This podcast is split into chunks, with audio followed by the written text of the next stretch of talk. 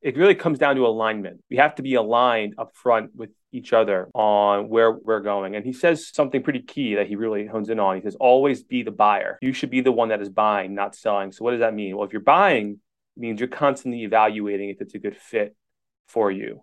You're constantly evaluating. You reject anything or anyone that isn't aligned with your vision and your priorities, right?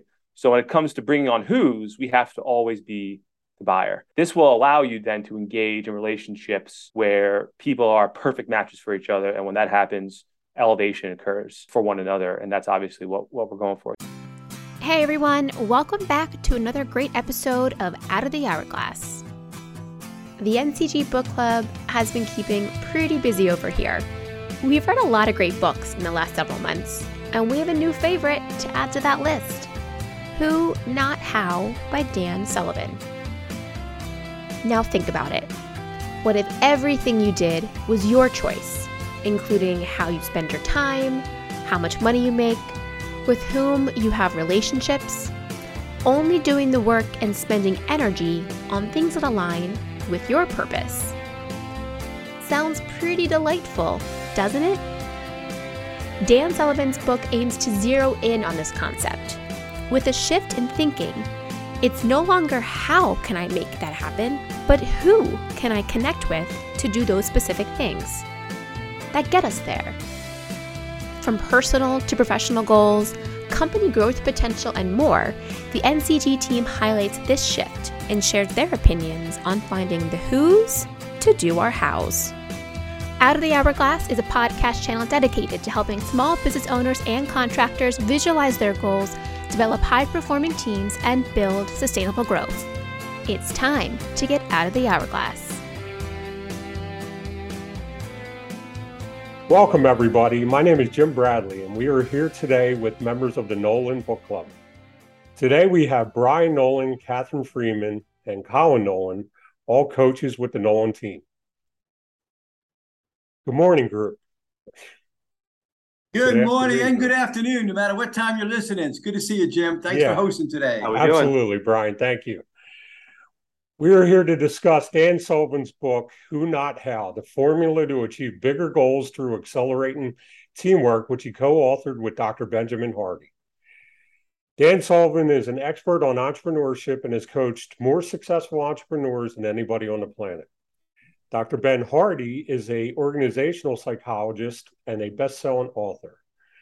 So we have all read the book, prepared an outline for today's discussion. Uh, so we're well prepared. I, I would like to start by saying I found this to be one of the more powerful books that I've read recently. Uh, the material definitely would have served me well earlier in my career many years ago.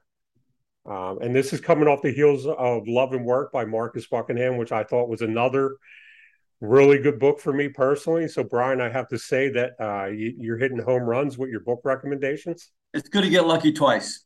Yeah, yeah, absolutely. Um, so, to, I'd like to start today uh, by just addressing what Dan Sullivan is referring to when he makes the statement of who, not how. So, I what I'd like to do is just read the first paragraph from inside the cover of the book because I thought it it uh, really stuck with me as I was going through this material. So, um, what if everything you did was your choice, including how you spend your time, how much money you make, with whom you have relationships, and only doing what aligns with your purpose? Does it sound hard? It's as simple as changing the core question that you ask yourself. When you want to accomplish something, Stop asking, how can I do this? And start asking, who can do this for me instead? So, my thoughts on that are uh, we, we all experience getting bogged down in day to day tasks and kind of lose sight of the big picture. Um, entrepreneurs and business owners should engage in work that brings them the most excitement and engagement. Obviously, their time could be spent working on things that bring a lot more value.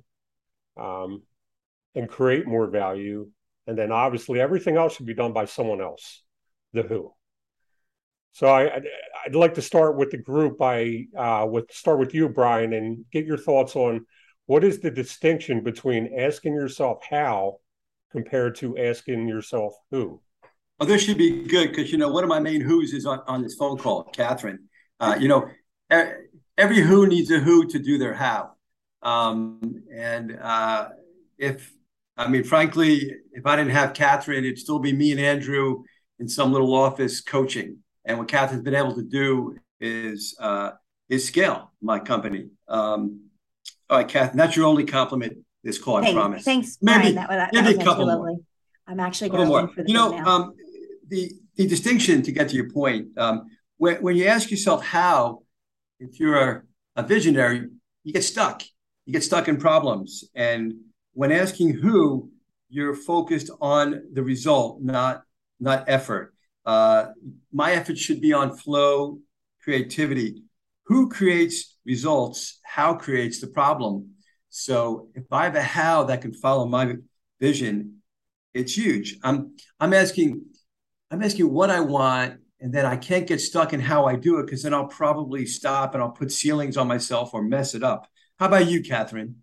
Oh yeah, absolutely. Right. I mean, that's that's sort of been my mantra, right, for the last couple of years is results as opposed to process. And if we get stuck in the process, which is the how, we can't effectively see the end result. And that's what we want. We want we want the vision for the company to succeed. And so therefore it's about assembling the right team to make that happen. I, I've actually watched my my who create their who. So mm-hmm. so I you're my so you do the how for me, right? But then right. you've got people to do. Oh do my gosh, how. right? I and, couldn't do anything yeah. that I do without my who's. I mean, you know, I come up with these crazy hair-brained ideas about what, what we can do with Smartsheet. And I say to D, this is what I'm envisioning. And D makes it happen. And I say, you know, oh my gosh, wouldn't it be great if we did something like this in the events and programming? Or if we didn't, what if we did this at the Grand Summit? And Molly makes it happen. Like we couldn't do what we do if we hadn't assembled a team of who's. Now you're getting into building powerful teams right. where you bring on you bring in people strengths, and that's key. You, right. you guys make it all sound so easy. Like everyone do it. You know why? Right? Well, we, we'll get into this. Uh, controlling. Right. I mean, Catherine and I just just had a couple of our visionary integrator fights this week, and you know, I I asked Catherine to be to be my who to do the how, but then I resist and I fight back, and I'm I'm like, no, no, I wouldn't do it that way. We got to do it this way. I need to see that. And then, I, and then, oh, Catherine, something funny happens. I go home at night, get a good night's sleep. I'm a, I'm a different person today. Aren't That's I? right. Resistance is strong in this one. Yes. I think I think this book hits a lot of people because I mean, everyone. I mean, it's, it's fairly obvious. Everyone knows that successful people have people doing their things for them, right? I don't think it's it's a it's not like an earth shattering. Like what, what what you guys are saying is that you found people to do these things like everyone wants that. I, I, I, can get people to do things for me. It'd be great. I, I mean, that's the that's struggle that entrepreneurs have is making that happen, and that's where the role of the meat of this book comes in is making that happen. Well, well, if I could say, um, what what the leaders often don't do is they don't they don't delegate the responsibility of the how. They delegate a task. They start saying, "Can you do this? Can you do this? Can can you do this?" When you're when you find your who to do the how, you got to get out of the way and not tell them how to do things. I think often entrepreneurs uh, delegate tasks and tell the how, and they need to back out of the way and let the who do the how. So the how to find the who, we're not talking about Horton, right? right, right. So Brian, I, I, love how you you bring in your experience with your journey with Nolan Consultant Group. Um, this book is powerful. Do you think if you came across this type of material many years ago, how would that have changed your journey a little bit? Well, I, I think I stumbled upon this early. I mean, in 2004, uh, Kevin and I partnered up, and I'm going to speak a little bit later about sort of the four who's in my life. Uh, I've given away two of them, Catherine and Kevin. Um, and I never would have started Nolan Consulting without Kevin. Um, it it was uh, he was the how in so, in so many respects because of his connections with uh, the Contractors Association. Um, so, uh, you know, I, if I, but I, I've always had this, even back in the corporate world. And I think it, I, I probably, Jim, would have started doing it more intentionally earlier. I right. think I was lucky that I, that I fell upon it early. right. Great. So in the book, Dan Sullivan brings up a tool called the impact filter. Um, Catherine, what role does the tool play in identifying the appropriate who? Well, you know, I I think what I experience with a lot of my clients, and you know, we experience this internally as well, is that idea that we've got a big rock. We we know what we want to do. We've we've we've identified something that needs to get done by the end of the year, but we've really not put enough work into identifying what it means, who's going to be involved, what milestones might look like. He calls it an impact filter, but we use something called the Big Rock Charter. It's very similar in nature. And it's about getting the big rock owner or champion to really identify what success looks like and what we're trying to achieve. Um, and then understanding who needs to be participating and what resources might be involved and exactly what the timeline looks like. And I, I was just speaking with a client this week who has i mean we're we're recording this in november excuse me in october and there are rocks on a cpp summary that are not going to get completed by the end of the year because they didn't do that work they didn't look at what success was going to be and really identify that and hammer it home in order to get us there so he calls it the impact filter we use a big rock charter and i think you need to do that both both on a visionary or owner perspective, but also when you've got big rock owners, because they could be going down a path that's completely opposite of what we're looking to achieve. Right. Yeah, you know, to, to that point, Catherine, the charter that we use and the impact filter provides incredible clarity on, as you said, what done and what winning looks like. And when that's done well, um, he says in the book that you will find incredible who's who will want that project um, because you just satisfied them. So you're their who to satisfy what they want, right? So you've given them that. In fact, um, Sullivan talks about the fact that uh, the other author actually um, wrote the book, and Dan sort of had had conversations with him, and um, so they each were each other's who's. And I think I think that's interesting. I mean, this could sound a lot like the cat in the hat, to be sure, uh, but it's it it is really how life and how work gets done.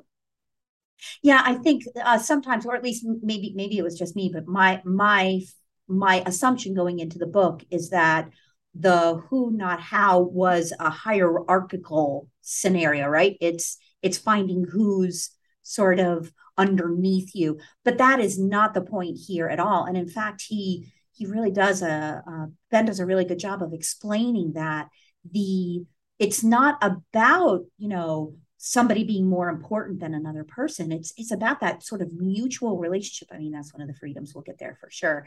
But you know it's about that mutual relationship. And and it doesn't it isn't just a, a top down thing. It's it's always it's it's what people can do for you. And that could be outside your business. It could be a networking event. It could be a connection that somebody has made with you to another um, you know high value customer. It, it's, it's yeah no I, I agree i and to your point catherine i look at it i thought of it as a horizontal process yeah uh, in, in particular with dan and um, ben's relationship and how they really helped each other and opened up new doors for each other just by writing this book. And I there's quite a few stories throughout the book uh, with similar regard uh, that really stood out for me. Um, so a repetitive theme throughout this book, Sullivan was trying to drive home uh, freedom, right? Four components of freedom that he outlined in the book. So Brian, how would you summarize the four degrees of freedom? I would say that he highlights throughout the book. Well, I, you know, it's interesting when you said this. I I immediately thought the opposite of freedom is being stuck in, in the mud. And when I'm thinking about the house, I'm stuck. Um, but he's talking about freedom of time, about, about creating abundance and having time for self expansion, freedom of money. Time creates money.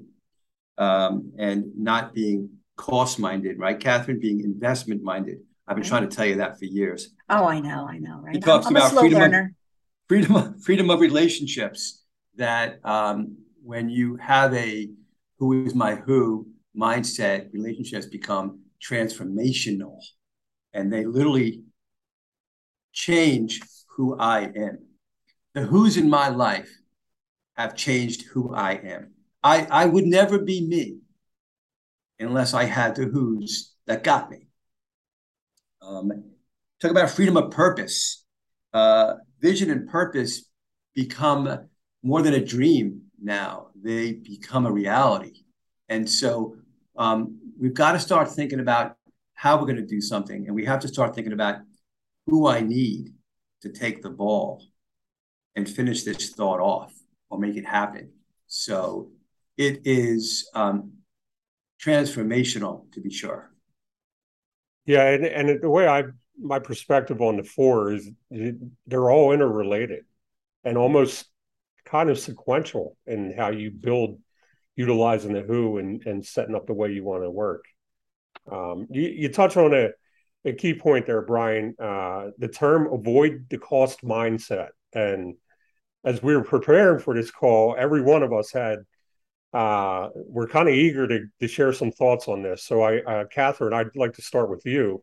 Right. Because uh, I use the word the passion there. Yes, uh, passion. I use the word passion because I think, um, and you know, so I'm going to bring it back to a tool that we use. Uh, and when I'm working with business owners, um, the first thing I do when we're talking about um, is this the right time to hire a salesperson?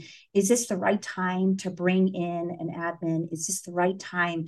I'm bringing up that break even calculator faster than they can finish their question because we all too often are looking at our p&l and we're looking at cost centers and we've identified admin field reps sales reps owner comp as cost centers we don't often tie overhead into production and i i think when we it it's certainly not unique to our field but it's certainly elevated in our field because we are production oriented. And so you can draw a very straight line between a craftsperson and your revenue.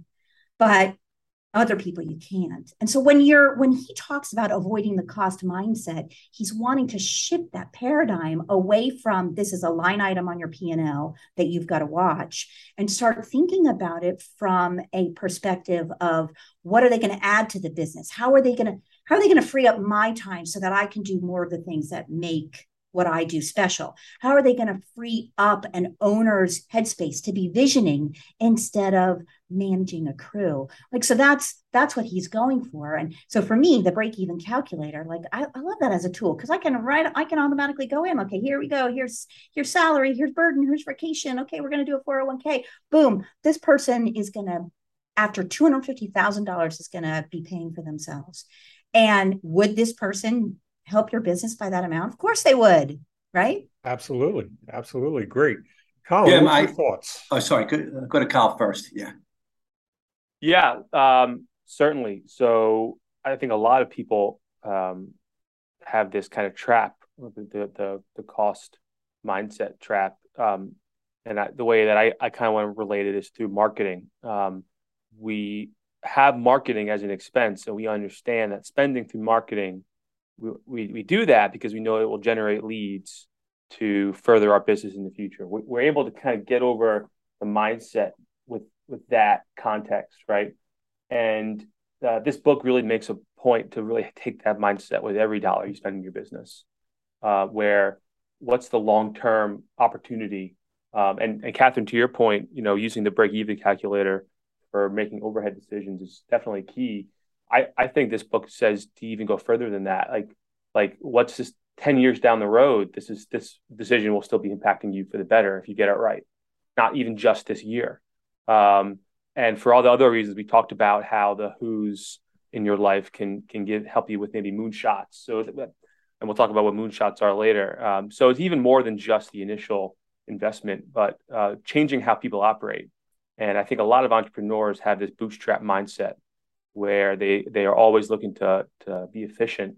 So it can be a difficult switch to flip.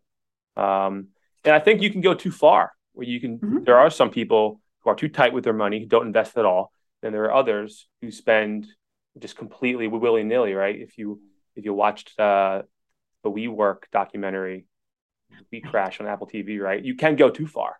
Um, so finding that happy medium of of making the right investments is, is pretty important uh, uh, from the book. All right, Brian, your thoughts? Yeah, you know, my dad always said to that point, Colin, you know, know your risk and be able to handle the downside of any venture that you do. Uh, this particular question really resonated with me because I I can find myself in a cost mindset a lot, and it's really a scarcity mindset. It's about collecting acorns instead of planting new acorns and, and getting more trees and having abundance of acorns. It's basically scarcity versus abundance and opportunity. And uh, I love the uh, story in the book of Wes Wes Sierk, who uh, is going to sell his business, Risk Management Associates, and he decides he doesn't want to pay the investment banker fee, so he tries to go it alone and it fails miserably. Um, a year or so later, he does it again. This time, he hires an investment banker for five hundred thousand dollars, but the business sold for multiple millions more than it would have sold for. Uh, so um, I, I think of this about you know hiring a new coach. Well, I can't look as, at a coach as an expense. I got to look at coach as revenue. Um, so I, I deal with this all, all the time. I, I think the answer is um, have reserves, uh, know your downside, and be able to cut your losses if it doesn't work out. Yeah, I, I look at it. It's definitely a, a mindset uh, that I, I like to use the term as a restraint. Uh, and I often talk to clients about opportunity loss, right? Kind of like the break even, Catherine, where you mm-hmm. really got to evaluate what you you may be leaving on the table. And Brian, you're right. That story with Wes was excellent, where uh, he learned a lesson the hard way. It, it, he tried to do it himself. It became more expensive and time consuming and delayed the actual process for him with selling his company and uh, potentially could have lost the opportunity of the sale. Right. Um, I think hitting it there with the missed opportunity. I mean that that can that can be pretty meaningful um, with with the people that we work with because you know the first thing we would recommend with a brand new client is stop doing your own books and hire a bookkeeper now that's a series of tasks right we're not necessarily saying a who here but but the but the discussion with the business owner is about what are what are you not doing because you're sitting down and entering invoices what are you not doing you're not going to networking events that's what you're not doing you're you're pushing out a sales opportunity that's what you're doing. So, really being able to be clear about what people are missing because they're head down is is vital. Right. So the the authors outline quite a few stories and examples of who, not how, at work. Um, kind of going through the journeys of each. Brian, what was your favorite story that really hit home for you that was laid out within the book?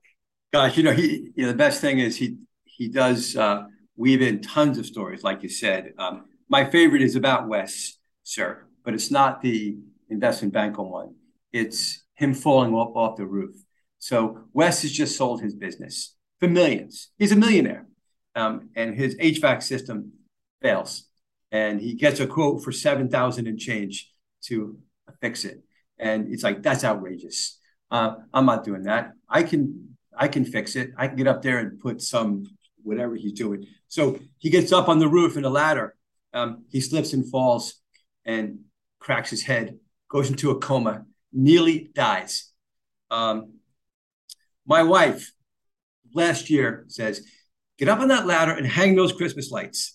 I say, No way am I hanging those Christmas lights.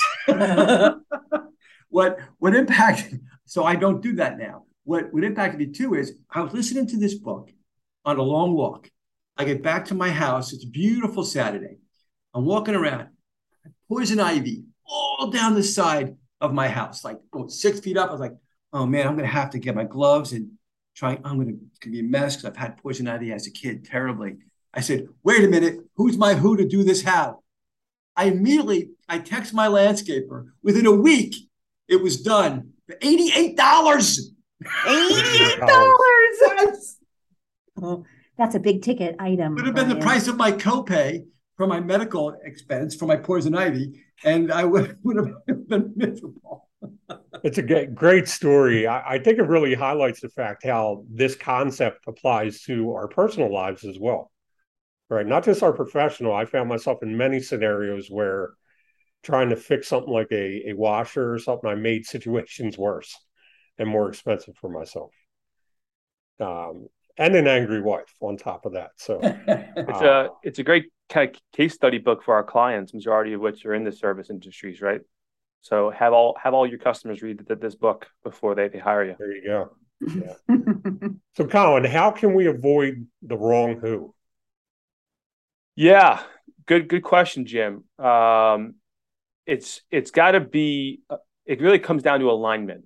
Um, we we have to using the impact filter and and through using uh, the really the visioning, we have to be aligned up front with each other, with with you and their potential who, on where where we're going. And he says he says something pretty key that he really hones in on. He says, always be the buyer. You should be the one that is buying, not selling. So what does that mean? Well, if you're buying, it means you're constantly evaluating if it's a good fit for you. You're constantly evaluating. You reject anything or anyone that isn't aligned with your vision and your priorities, right? So when it comes to bringing on who's, we have to always be the buyer. Um, this will allow you then to engage in relationships where people are perfect matches for each other. And when that happens, elevation occurs um, for one another. And that's obviously what, what we're going for here. So that point is great. That, that point, that buyer point, Kyle, I love that buyer point. That, that refers to customers too. And, you know, you're going out there um, trying to win a big bid, be careful that you don't get sucked in and you're buying it because you're buying it. And so be the buyer. I think that's key. Yeah. Just to, to, to add on to that, uh, and your your previous question, Jim, where it was a, a one of the stories about a wealth management fund who could potentially bring on, you know, one of the biggest high net worth clients, and it would have been massive for the firm, and they chose not to as a result of their interactions. It wasn't a fit.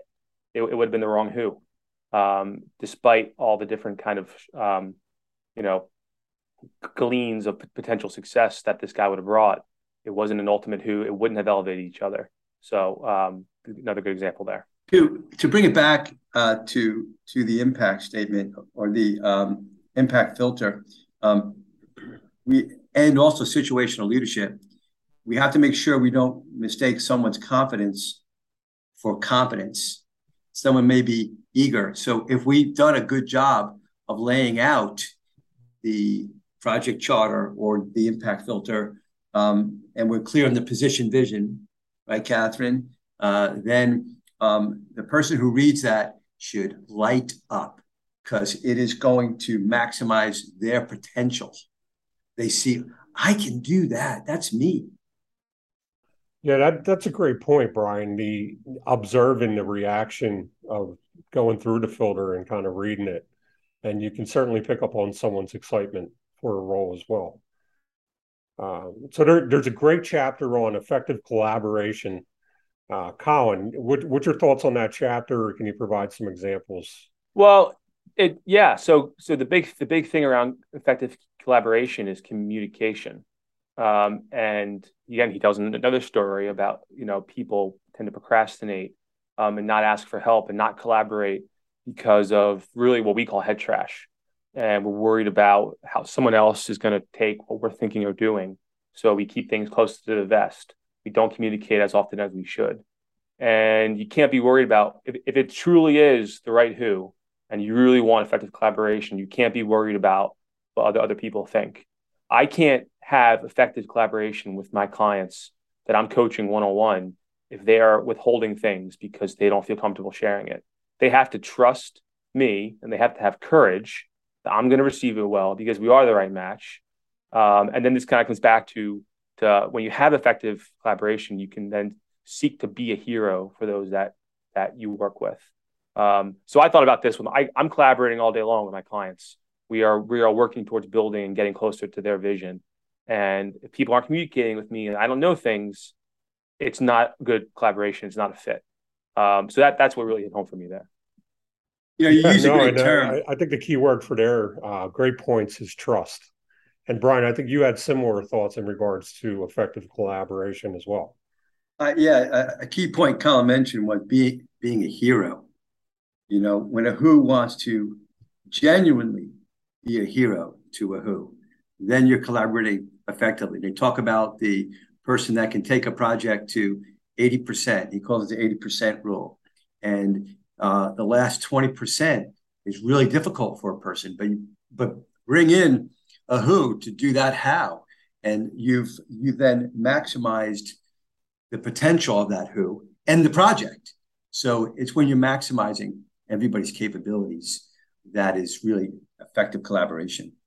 Yeah, there was a great story in the book about Karen Nance, who was a attorney in San Francisco, and uh, she was writing a biography on her grandmother, who uh, Ethel Ray Nance, who was a civil rights activist, and um, this is a project that she knew she wanted to, to, to write a book, get it documented, uh, to preserve her legacy. Um, but as an attorney, her schedule was really busy, and she was falling behind, and it, the length of the project was extending beyond years. And at one point, she got uh, someone reached out to her, uh, Dr. Ethelene Whitmire from University of Wisconsin, uh, who was a history professor that was also looking to write a book biography on Ethel Ray Nance and was about 100 pages deep into it. And at first, Karen kind of got defensive, uh, thought she was going to lose out on the opportunity to be the one to write about her grandmother, but knew that she had most of the inside information um, and then she put all this pressure on herself to kind of get this biography done.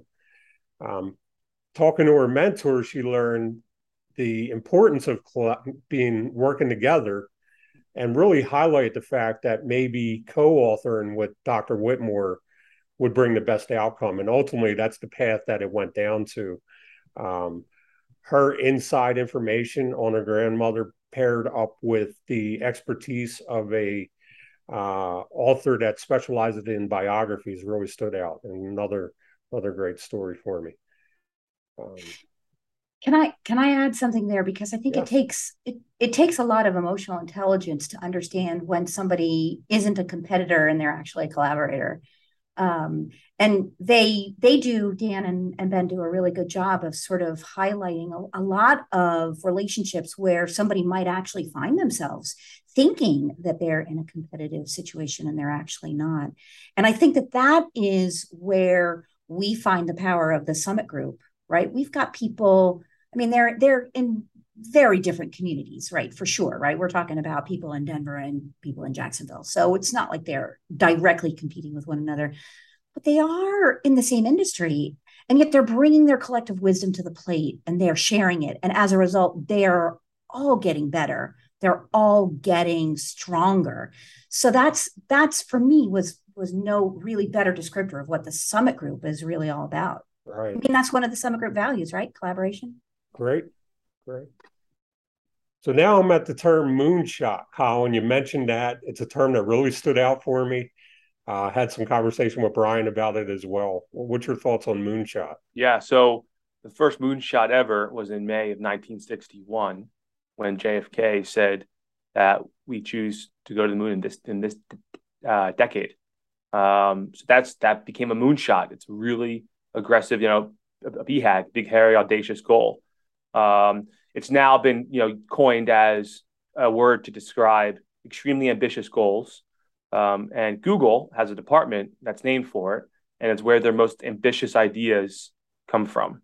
Um, it it's you know the self-driving cars they're working on, Google Glass, things things like that. And a lot of organizations have moonshot departments, which is department just for going after really you know audacious goals. You know, would would we have gone to the moon without the moonshot? Maybe not.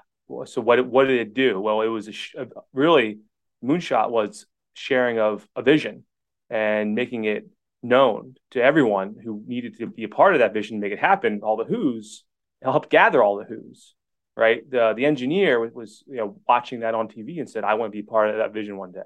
And um, so the the Who provides confidence to make moonshots. If you know you have the Who's, then it's going to give you uh, the confidence. They really help to expand your vision. making you strive for goals that you would not dream of if you were just a how. Um, so that so that that was the moonshot. Yeah, Brian, what's your thoughts? You know, uh, I've got um, a couple moonshots myself. Uh, I, I, do want to refer to uh, Steve Jobs. Uh, Steve Jobs was great at this. Uh, he, I think we call, he called it uh, distorted reality. Um, but you you put something out there and you convince people they can get it done. Um, I, I've I've been thinking about some moonshots lately, both personally and professionally. Um, you know, professionally, the moonshot that I've given my team here just to start to discuss is an app, an app, a technical app to solve what I call the behavioral problems or behavioral support uh, that follows between coaching calls and how to how to sort of like make that um, a powerful tool. Personally, um, I, I want to change the world for young people who stutter. Um, yep, change the world. That's that's a moonshot, but I've got I've got a who that I'll talk about shortly, who is helping me uh, raise that that ceiling. Great, great. I love that reference. Um, so, ha- how can a who expand our vision and our purpose, Catherine? You know, I, this is probably the closest to uh, the rock, book Rocket Fuel, right? Who's our amplifiers? They're they're the people who are going to get things done for you and with you, and then by extension, give you the freedom to do the things that need to get done. Right? That's a, it's an amplifier. So I almost envisioned sort of a, a big bullhorn and and how that projects out right? So now we're not talking about sitting at a computer and physically or or being at a bid and just you know focused. You're you're spreading out you're almost bigger than who you are. So for me it's it's about that amplification process. Great. Yeah, you know you know catherine um you knew i was your who before i knew you were my who. I did I, I was mean, nipping your heels for a lot, Brian, wasn't I? Yeah. I mean, when I uh, interviewed you for a job in the call center, I was sharing the vision. Um, I wasn't quite sure how I was going to get there, but I was sharing the vision of what we were going to be, of who we were, and you like, that's it. So you're like, I'm, I'm, he's my who for what you wanted, right? Um, yeah. And then, and then ultimately, uh, you became my who I, I just you know want to speak again about sort of that um, really the five who's. My wife is a who too because she lets me be me, and that is that is so huge. Kevin is a who. Um, I was Kevin's who also because Kevin always wanted to start a consulting company but didn't know quite how. I was I was able to do that how. Um, Kath is my who. Um, I had a personal trainer who helped me. I had a vision of do, doing a uh, half Ironman, and um, uh, I, I, didn't know how to do it. And man, I hired a who to teach me how to do it. I I did I did well because I had that. And then I have Dr. Donaher at Children's Hospital, who is my who, um, who's letting me reach the world uh, to help young people who stutter uh, for a new uh, a foundation that I started. So as you can see, I'm a big fan of not getting stuck in the mud with how am I going to do this, but who's going to help me, who's going to be the how. Yeah, I love hearing that because I I'm at the point in my life where I'm often, especially this this book has really got my wheels turning about who is playing the role of my who, and I could do a better job in getting who's when I try to handle everything on my own. Mm. Uh, I, I, love hearing the success stories that you share, Brian. Thanks. Um, so, Brian, uh, how, how, would I'm... someone go about introducing this concept into their life and getting comfortable with releasing what are likely considerable responsibilities that they have, whether professionally or personally. Yeah, well, you got to get over this control thing of how and um, you know if if I have four who's to do my house, but each who can do it at maybe eighty percent of the capacity. Uh, I, I have three hundred and twenty percent capacity versus 100% me just doing it. Um, so I, I need to really uh, release myself from the anguish of the how and come with the freedom of the four freedoms that we uh, discussed and trust that my who's get it if they're they're the the right who's. And I mean, I feel like we just had a big test of this this week, Catherine, you and I. You know, yeah. this is also very similar to rocket fuel, right? The visionary integrator. Um, there's going to be points where there's stress and tension, and and really we we push each other. I mean, I, you push me, I'm quite sure. I'm quite sure I pushed you. yeah, yeah you, you push my buttons. oh yeah. but you know, you you hit on something pretty important there, and that you know, part of it is, you know, you you're not going to get off of this podcast, finish reading the book, go out there and hire a who, right?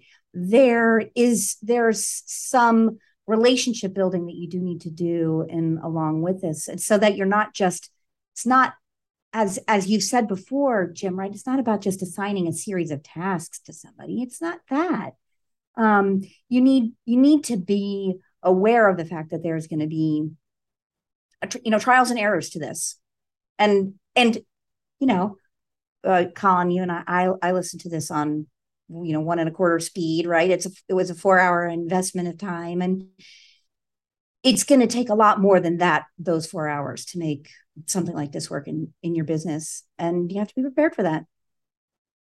Right. The uh the experience between you and brian is it really stands out for me because it relates to how we coach mm-hmm. and uh, so you you have the internal experience that is directly related to some of the obstacles that our clients face. So to, I just to wrap up this review, I, I'd like to get everybody's thoughts on how do we apply this concept in our coaching techniques with our clients. And Colin, I'll start with you. Yeah, I think I, one of the things I said to you um, earlier today, Jim, was you think back and what what are the commonalities? You know, all of our clients are fiercely independent, but what's the one commonality amongst them of of what made them successful for those that, that you know that are achieving their vision? And it's every single one of them found who's uh, that is the one common theme. Um, you can be successful in a lot of different ways I'd argue the only way that you have to be successful though is by building a great team and to do it do it that way. So helping our clients build great teams and find their who's that that's that's the takeaway for me yeah catherine what's your thoughts so I'm I'm gonna I 100% agree with Colin, and I'm going to focus in on the who's plural too, because I I think sometimes the the thought is um, there's going to be one sort of perfect person who's going to do it all, but it's not that. It's a series of who's. There's who's are are multiple, and allow those multiplicity of people in your life to help you to achieve what you want to achieve. I mean, Brian listed five and you know that's that's important to be sort of thinking about the plurality of it. Um, specifically i've got a lot of clients who i've already said you need to read this book. You 100% need to read this book and if you don't have it read by the next call we're not talking numbers. We're going to read the book. Great great. All right brian bring us home. Wow two great points that maybe i can i can just put a cap on. It, it strikes me that a lot of customers come to us to learn systems. And I want this systems, I want this systems, but really it's about it's really about who. Uh, once you find the who, they will build the systems or they will execute on the systems. Because the systems we offer you can't execute by yourself. And my final comment is, you know, I think coaches that we have, like you guys, you succeed because you want to be a hero. You want to be a hero for your client so that they can be a hero for their people. And a hero is someone that can that can can sort of help someone fulfill uh, their life's purpose and what they want. And as as we hired you, Jim, um, it was clear that you you had that in you. You cared about that, and when you care a lot about that, you, you're a hero. You are someone's who, and that's powerful. Uh, you can help them achieve great things. Yeah, well said, Brian. Thank you. Uh, yeah, I, I would say as I wrap up here, reading a book, I you know just even partly into it. Every call I had with a client, I was like, you have to read this book. And I've sent them the cover, you know, introduced them to it, but I just almost overwhelmingly, almost every client that I have, I'm like, you need to find your who, and we need to kind of highlight this. All right. Well, I, I want to thank everyone uh, for your time this afternoon. I, it was a great conversation, great call, and uh, until next time with the Nolan Book Club, um, have a great afternoon. Thank you, Jim. Take care. Thanks, Jim. Thanks. Thanks for listening to this episode. Out of the Hourglass is recorded and produced by the team at Nolan Consulting Group, a nationwide business coaching and consulting firm with coaches located throughout the country. Have a question, comment, or idea for future episodes? We'd love to hear from you. Visit our website, www.nolancg.com.